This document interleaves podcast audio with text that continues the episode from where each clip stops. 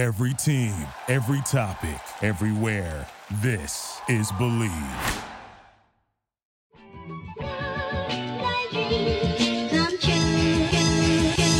Welcome in to another edition of the JMU Sports News Podcast. I'm Bennett Conlon. I'm joined by Jack Fitzpatrick, and we're breaking down essentially the end of the JMU sports season. I think there might be like an individual track and field performer still still kicking, but for the most part, everybody's done. Bet Online is your number one source for all of your basketball info, stats, news, and scores. Get the latest odds and lines, including the latest player reports for this year's pro basketball playoffs. Bet Online is always your sports information destination. We have you covered for all of your sports wagering needs. Basketball, MLB, NHL hockey, right down to UFC and boxing even golf. Bet online is the fastest and easiest way to get all of your betting info, including live betting options and your favorite casino and card games. You can play right from the comfort of your couch on your phone. So head to betonline.ag today. Use your mobile device too. Just head online to betonline.ag and get in on the action. Be sure to use our promo code BLEAV when you sign up. That's promo code B L E A V to receive your 50% welcome bonus on your first deposit. So you want to get started with a $100 first time deposit, they'll hook you up with 50 free dollars. Use promo code BLEAV. Bet online. That's where the game starts. Yeah, it's kind of a sad. This is the sad part of the the the calendar. Sports are done. Baseball's wrapped up. Normally we have softball to lean on and like a super or something, but uh, that's not in the in our cards this year. We'll break down probably a little bit of track and field while talking like weird football predictions uh, over this this summer. We have a few content pieces coming over this summer. We're going to uh, rank the top five quarterbacks in JMU history. I'm going to try and do that. I've had a lot of people. I'm still I'm still finalizing how I'm going to do it. I've had like four or five different like thoughts on how I was going to do it. I was going to like create a formula and value wins and passing yards Ooh. a certain amount, and then postseason success would be a certain value. Then I was just going to go off of eye test, but the last time I did eye test, I got destroyed on Twitter and it was called a, a, a disgrace to the university. So I don't know if I want to do the eye test again. Uh, we'll have uh, the re-ranking of the top athletes in JMU history yes. as well coming down the pike. Uh, so a lot of great stuff coming, but unfortunately, I think this will probably be our last podcast podcast and then we'll go to probably like a once every other week type of vibe uh and then maybe emergency pods if you know Curt yeah. Cignetti gets hired to go coach West Virginia or something. In like August. Yeah it'll it'll be a slower summer but exciting times to to regroup and get ready for football. But before then plenty to talk about. What do you want to start with? We have we have a few things we can start with today. We can go baseball um, the curious case of JMU baseball will be that segment. We could go women's tennis, quick newser on that, uh, or we uh. could go quick lacrosse and then dive in and save baseball for the last. I'll, I'll let like you that. steer the ship. I like that. I like tennis, lacrosse, baseball, baseball. Yeah, we'll finish with negativity. Yeah, so tennis, they've lost their head coach Shelley, and I, I'm really Jaudon. Yes. if once I hear it, I can do it right away. But then same, same. I've been yelled at by Dom way too many times for messing that name up, which is a shame because she is arguably in her time since coming to JMU the best, if not the second best coach behind Shelley Klaes. Yeah, I think JMU announced so she's taking the job at Kentucky. Uh, so losing the tennis coach to Kentucky, which is tough, women's tennis coach because she had so much success, JMU is going to begin a national search immediately for a new head coach. I have to think that starts with with people named Shelly. Given the success, you got to think the national search is going to start in like Hawaii or Alaska, and they're going to work backwards too. Because what? yeah, born Bourne starts far out, and then over time, months later, he'll get geographically closer. I love when they say we're going to start a a national search. Like, okay, I wasn't expecting you to do like the valley only. Yeah, so like kind of expected that, but at the same time, like you probably got some pretty good options nearby. I would guess. I don't know. We'll see what, we'll see what they end up end up doing. But they were awesome. They were awesome the last few years. So uh, hopefully they can keep that going. And uh, obviously, congrats. JMU's had a pretty solid history here recently of coaches moving on to some bigger jobs, some Power Five jobs. Mickey Dean comes yeah. to mind. Kenny Brooks, right, leading Virginia Tech women's basketball to a Final Four. So interested to see what Kentucky does under her watch. Yeah, and she goes back to the SEC. She was at Alabama. I believe she played tennis there uh, at Alabama. Um, so it will be interesting to see kind of her career trajectory uh, going from J. Well, started middle, Middle Tennessee, then went on to JMU, and now is in back in the SEC with Kentucky. So uh, maybe trying to prime her way to get back to Alabama or something along those lines. But Ooh. great for her to to move on. And uh, I think we've talked about it, but especially like with football and stuff like that, I think JMU needs to view themselves as that stepping stone. And I think if they can lean into that baseball, uh, things can get really exciting for a lot of these teams. Yeah, I think there was somebody who commented. Um, I don't remember exactly who, but they commented like it kind of stinks to be a stepping stone, but at the same time, it's like shows they're doing things well in regards to like transfers and coaches. Yeah. And I think the crazy thing is like most places are stepping stones. Like if like if um if Alabama like if Nick Saban retires and uh, they offer Lane Kiffin the head coaching job, he would leave. He would go SEC to Alabama. Like there's very few programs that aren't like in a way a stepping stone. It's like the Alabamas, the Ohio State, some of these top tier. And then if you look at like certain baseball programs, uh, obviously, sports have different like powers and stuff. So it's not crazy that JMU is a stepping stone, but I also think there are coaches that enjoy staying there for a long time. Like Shelley Klaes has been here maybe longer than she could have been, right? like she easily could have left for a, a new gig by now if she wanted yeah. to. Morgan, the field hockey coach as well, has been here since like 1992.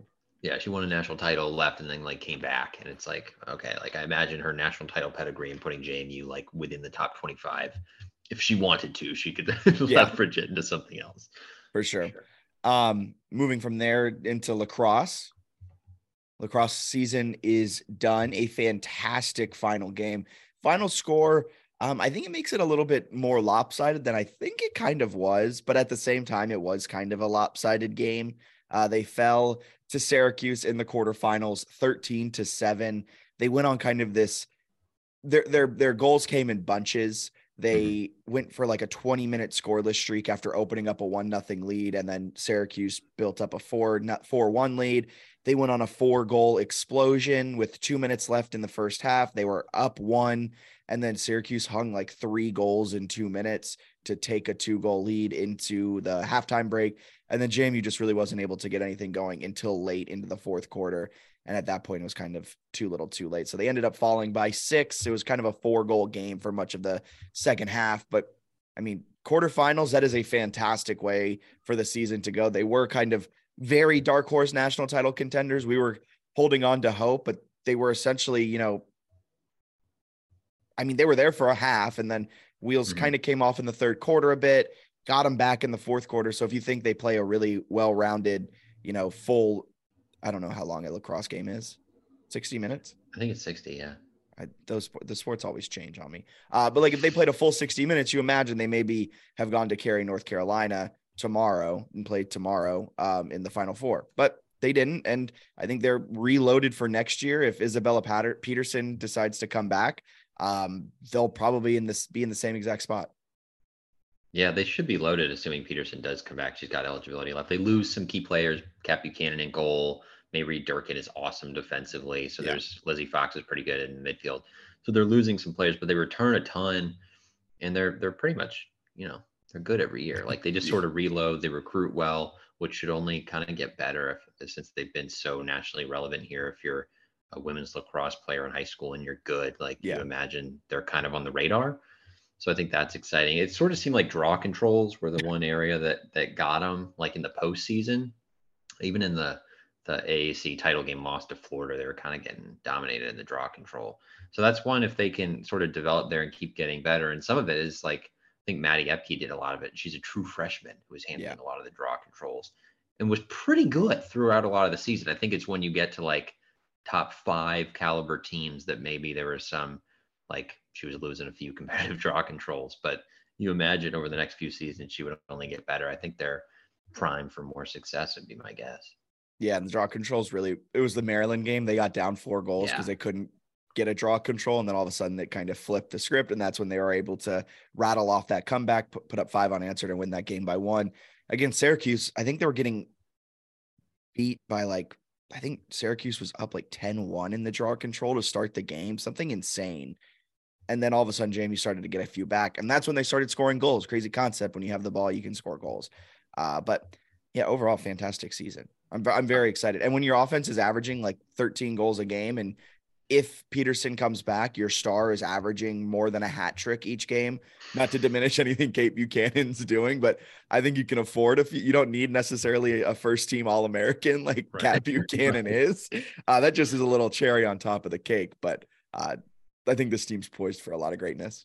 I think so too. I'm fascinated to see how the program kind of develops. They don't. They didn't have anyone on the roster as a transfer. I don't know if like women's lacrosse doesn't have the most active portal, but it, it seems like with so many other sports being kind of a, a destination for transfers, I, it seems like it's interesting that the spring sports, maybe less than some other sports, and there's some exceptions, right? With like Alyssa Humphrey being a pretty big important part of the softball team. But I'm interested to see how the uh, the portal impacts those spring teams in the next like three to five years. Yeah, baseball transfer season gets fun. It really does. If they can land some of those, so transfers, maybe they can land a new coach. Time time to get into it. You you start us off. You lay the table. Okay. You you set the table. I don't know why I said lay the table. You I'll set the, the table, table here, and then uh, we'll we'll we'll just take it wherever our minds take us on this because we have to get to the bottom of the curious case of JMU baseball. Let's try to keep opinion out of it here for for setting the table. 31 and 25, 15 and 13 in regular season conference games, then one and two in the conference tournament. They had a, an opening win over Old Dominion, an elimination game. They pitched really well, one two to one. Um, kind of overwhelmed by Southern Miss, which I don't think is is too much opinion there. I think that's kind of how the game went. Um, they threw who's their starters at Will Hall, Tanner Hall. Sorry, Tanner Hall. He's I think was the Sun Belt pitcher of the year. Threw a complete game, three hits, one earned run, nine strikeouts, no walks. Dude was mowing them down. Really impressive stuff from Southern Miss. Uh, and then they they play App State in another elimination game Thursday. Kind of a roller coaster game. It it went back and forth. Pretty competitive game, fun game. They end up losing eight to seven. Gave up some late runs, made a push there, and then App State had a leaping grab like at the warning track. Um, I think it was Kyle Novak hit a, a fly ball to left field. Great catch by the App State left fielder. Ends the game with runners who, if, if the ball gets down, you're scoring at least one, maybe two, maybe you go on to win. It doesn't matter. Um, they lose that. They end of the year 31 and 25.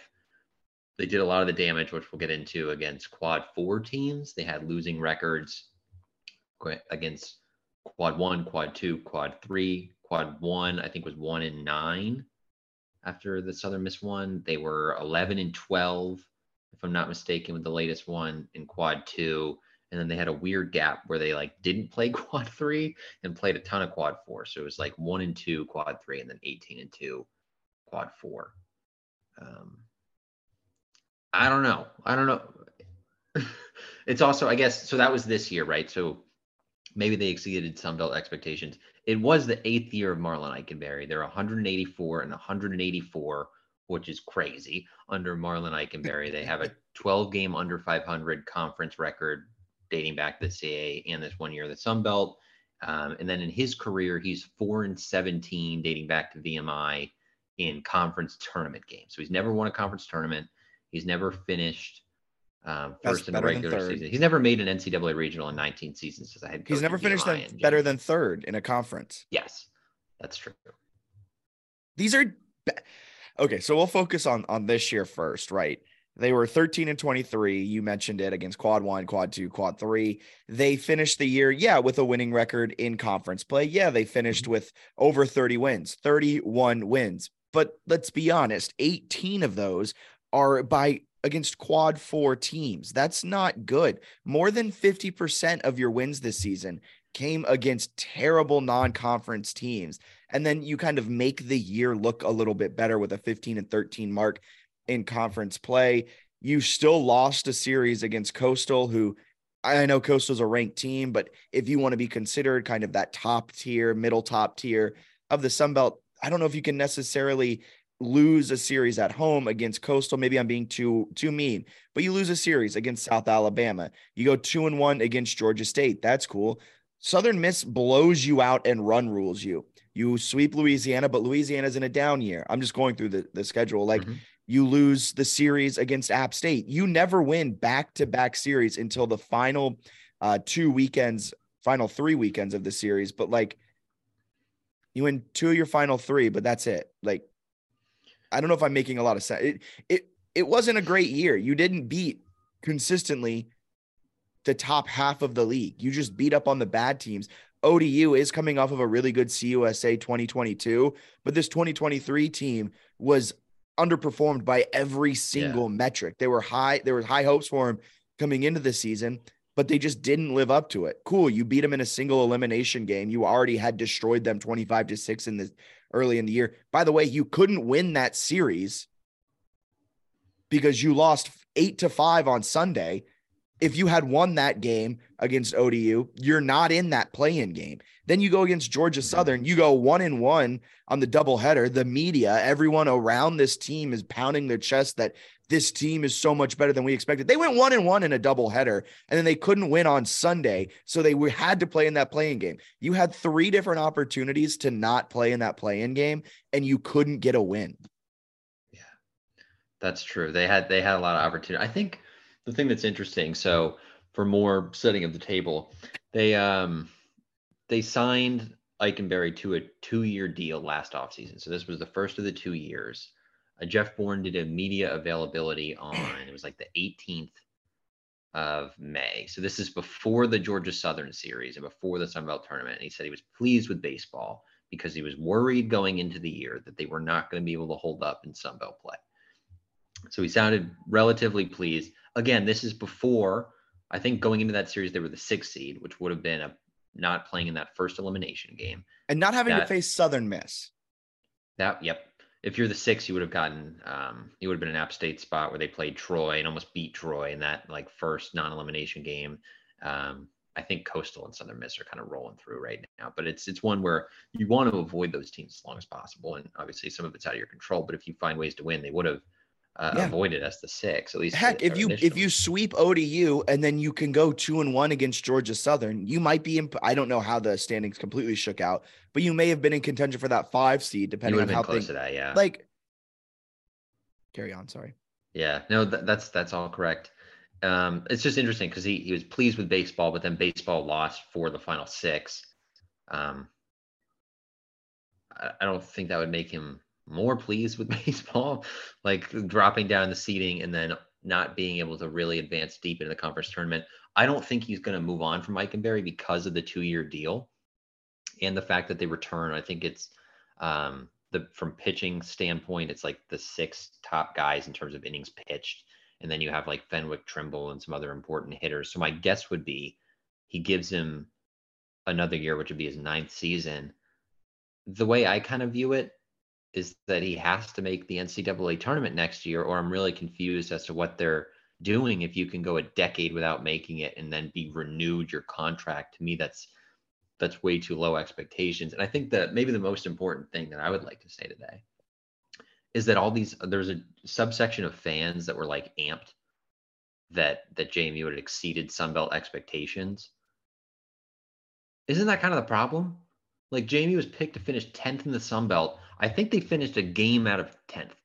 Yeah. maybe they- it was like maybe it was more. I think it was a game because it's the same in the win column and then two in the loss column, which I think that'd be a half and a half. I think it's a game. So a game ahead of Old Dominion, like one of those regular season games goes the other way, or or whatever, or something happens and you're maybe you're 10th. So they were not like way above 10th. They finished in the middle of the pack, beat up on bad non-conference teams, really struggled against NCAA tournament caliber teams. I just don't like how is that a win in eight years? Like maybe it was a, like better than you thought. That's kind of the problem. If in the eighth year of a coach, you don't think they could finish in the middle of the pack Yep. in a conference they're joining, when every other program went into the Sun Belt and was like, hey, like we're here and we're a force now, at least for the most part, every other program, I would say. men's basketball going into the last two weeks of the season had an opportunity to win the Sun Belt. Yep. Women's basketball won the Sun Belt. If it wasn't for the postseason ban, football would have been in the Sun Belt championship game. Yep. Women's Lacrosse, tennis played in the championship. Yep. Men's soccer played in the championship. Lacrosse won the AAC, right? Like there's a I think Noah Noah Fleischman of the DNR tweeted who I accidentally followed on Twitter the other day and then refollowed immediately. Uh, my apologies. but he um he tweeted I think I retweeted it. Yeah, he tweeted like every team's record winning percentage and then their finish, and it was just super impressive. Where it was like men's basketball they did get to the semis and like played pretty well. They were what 12 and six in conference, which is pretty darn good. Women's tennis got to the final. Softball had a down year, but was like kind of still on the same level as baseball, being like a top 100 RPI team that was just in the middle of the Sun Belt. And that's like a big time down year. But they also have like a true freshman recruit that we've talked about in Kirsten Fleet that's supposed to be a superstar. And they have a they freshman KK Mathis who's they, like, like going to be they're going to be good. They're going they're very close to being like a Sun Belt contender with Louisiana, which is playing in a super regional. Um, it's hosting it's a super regional.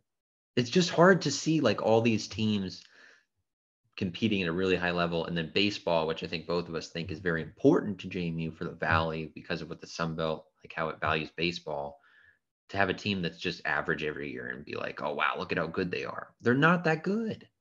If this was Ikenberry's second season, heck, his third season, I would be like, I love the trajectory of this team. It looks like they are taking the next steps. They are mm-hmm. going, he's taking them to a place. This is his eighth year. He is going into next season as his ninth year at the helm of JMU. It'll be his what 20th year as a coach overall since going back to VMI. Never has gotten to a regional. And I'm not saying it's easy to get a regional. Like you do have to win a postseason conference tournament, but like he doesn't have close to a winning record in the postseason. He doesn't have a winning record at JMU. He is aggressively average. He's below 500 in his conference play. And and the CAA and Sun Belt are are kind of similar conferences and the fact that they're very top heavy and they kind of trail off pretty significantly as you get to around the 4th, 5th, 6th, 7th, 8th, 9th, 10th team.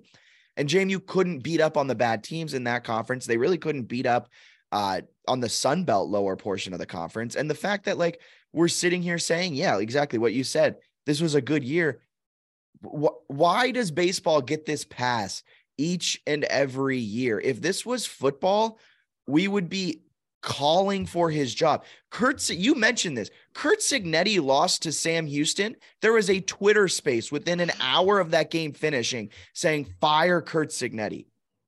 Like, wh- why is that the standard for football? But for baseball, it's, oh, good job, boys. You'll get him next year. Good job. I love the trajectory. We've had the same freaking trajectory for the last eight years.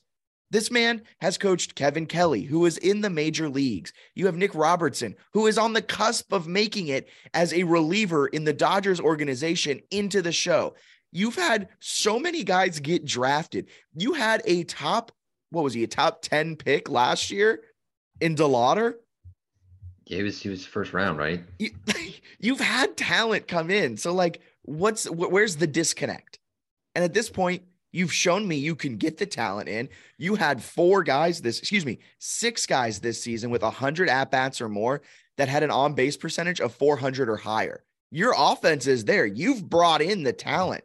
You've had years where your pitching staff was elite near the top of the CAA. You've had individual pitchers that have been the best, if not one of the best pitchers in your conference, and you just haven't been able to put it together. That tells me the issue is not recruiting. The issue is coaching. This is so reminiscent of men's basketball. Louis Rowe brought in Matt Lewis, brought in all of these really high end players, Dwight Wilson, and he just couldn't win. To me, that says coaching is the problem it's just like I don't know. It's hard to they return some key pitchers and some key hitters and stuff. And I know some some fans are like, I don't know if you can't move on because people might leave for the portal. They had 21 pitchers pitch this year. One of them had a sub four ERA.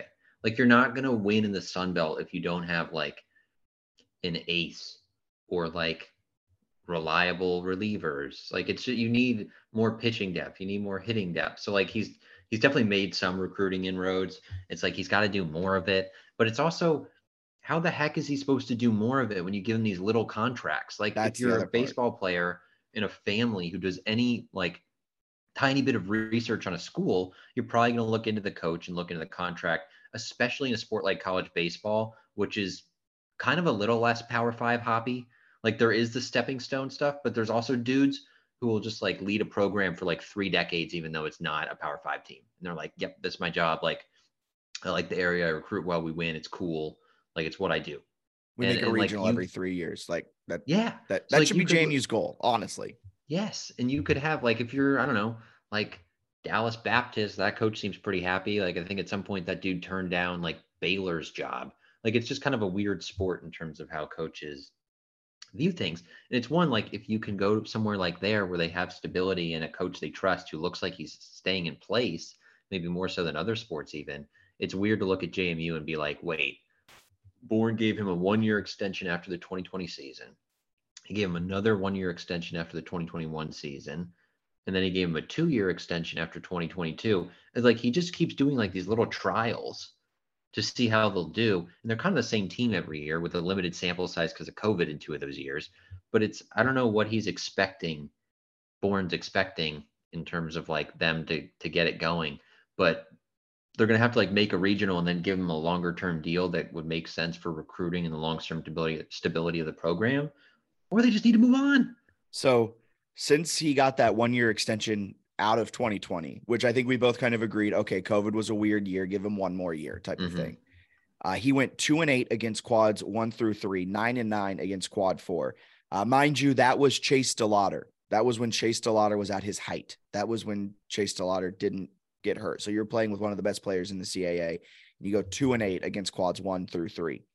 2022, he gets another one year extension. They go nine and 18 against quads one through three. Uh, they finish that year off. Uh, he gets a two year extension and he goes 13 and 23 against quads one through three. And we mentioned it at the top. We've mentioned it a few times. Uh, really bad against tournament teams, not great against RPI top 100, and got 58% of their wins this season against quad four. Can I read you a Jeff Bourne quote from after the two year extension and get your reaction? Hit me. Baseball has been a challenging sport to evaluate over the course of the last two or three years. Every sport has been impacted by COVID and the overall unique circumstances we've navigated, but baseball is so rooted in day to day routine and repetition, which became completely disrupted for over two years. Huh? Th- th- this year, there are so many bright spots early in the year. That would be the 2022 season. Yeah, non conference, which Before the freaking before matter. the team became decimated by injuries to key players, Marlin addressed some challenges Uh, during his tenure. what? Mar- Every addressed- no no no no no. Your job as a coach is to deal with injuries.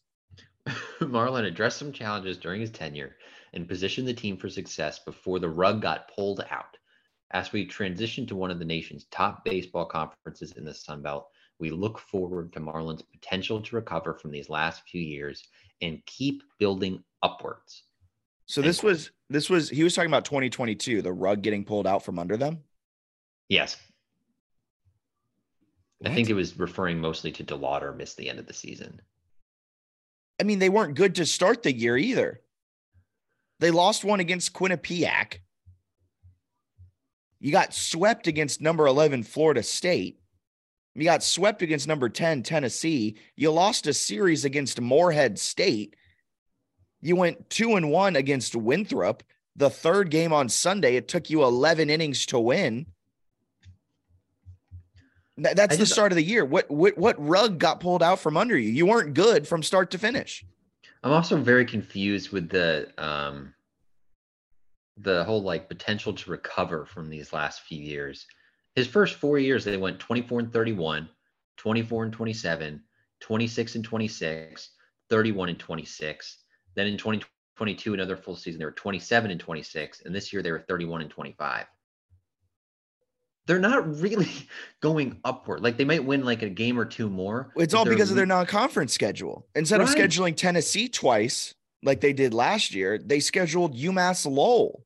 It's it's ridiculous to look at like total wins and not see how they've kind of failed to to be competitive enough against top teams. I guess my thing is just like, would any other sport get a pass other than like like golf for going a decade without sending a team to an NCAA regional? And it's not like field hockey either, where field hockey has like what the 20 team tournament or whatever it is, where it's like ridiculous to get in. If you don't get your auto bid, you're screwed because you're not in the Power Five. 64 teams get in the field the Sun Belt's sending like at least three this year with the potential for five. you gotta put yourself in the mix. And I I don't have any belief that they're gonna do that.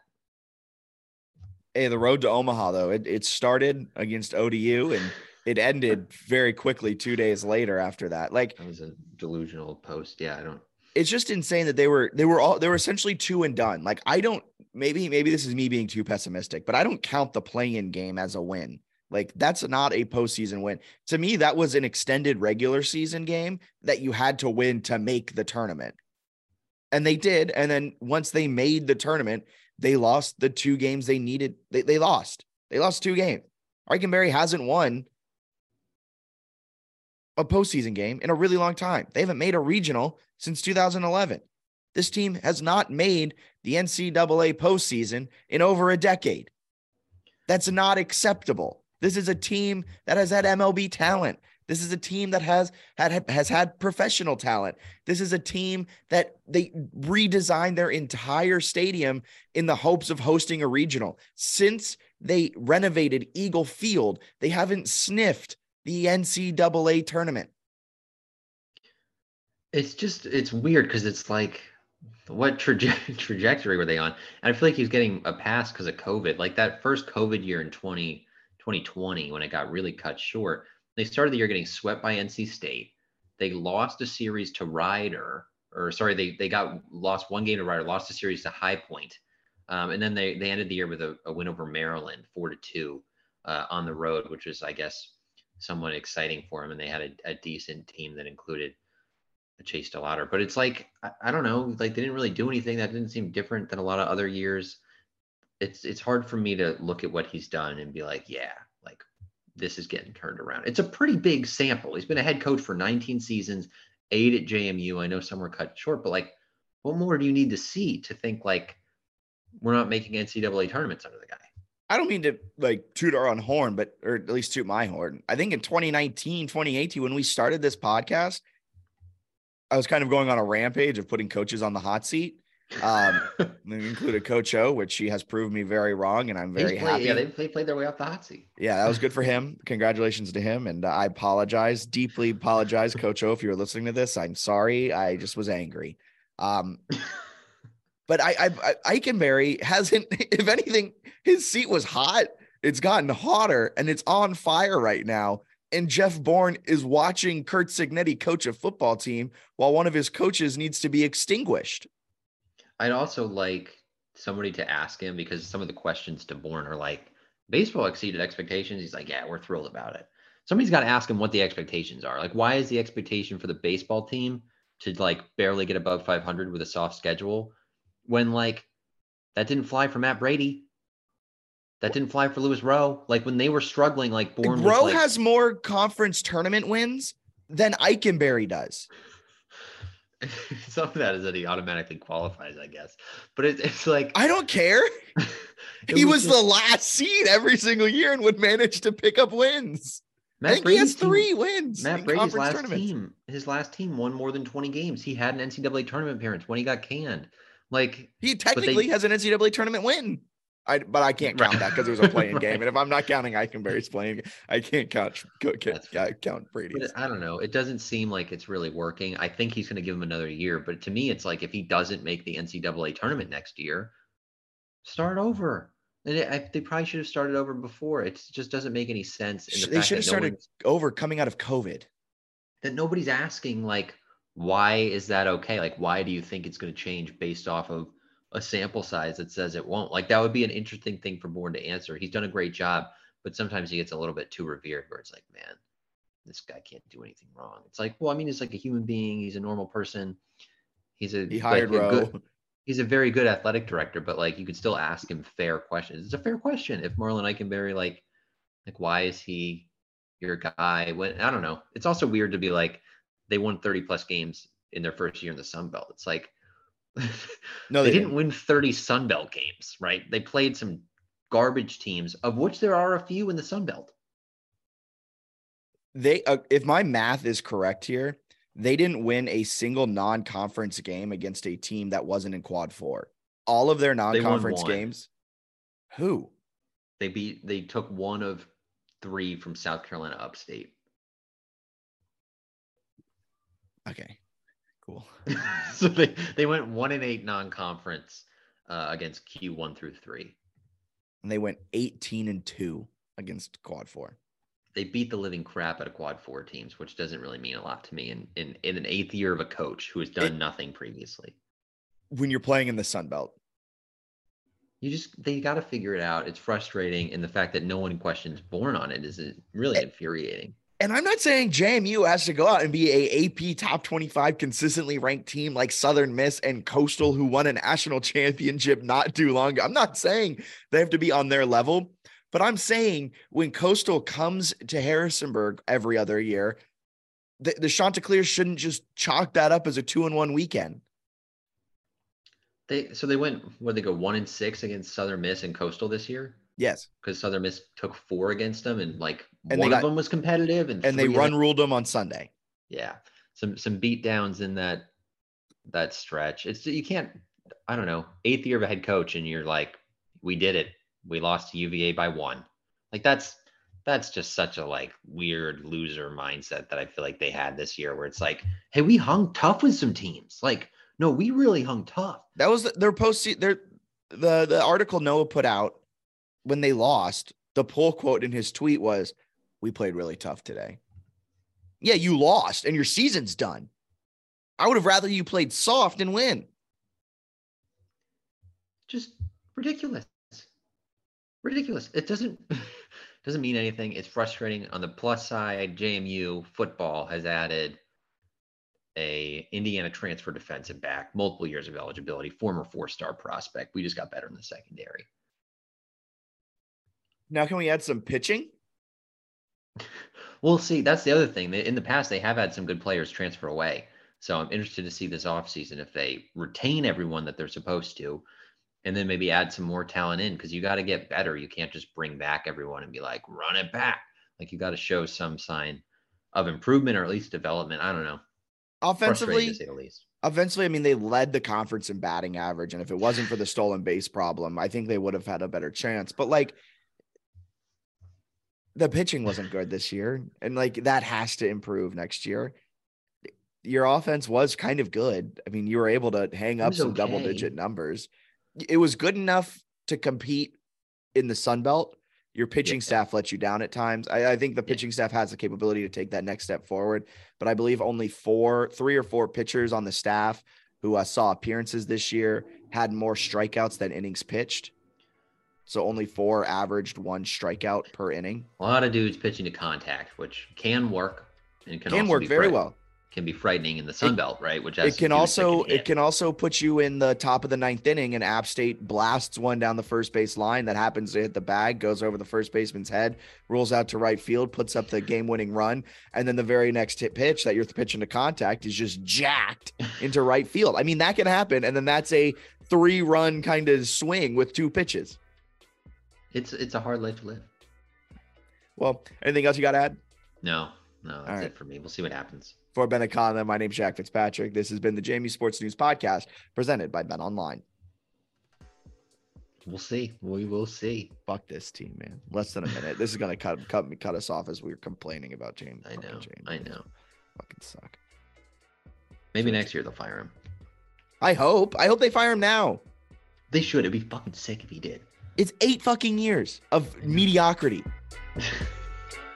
You are the definition of mediocre. You have a fuck.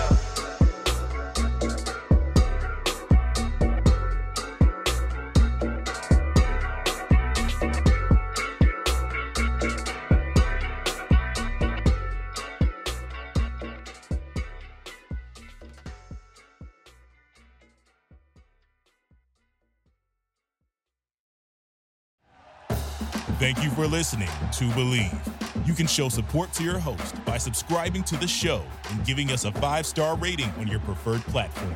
Check us out at Bleav.com and search for B L E A V on YouTube.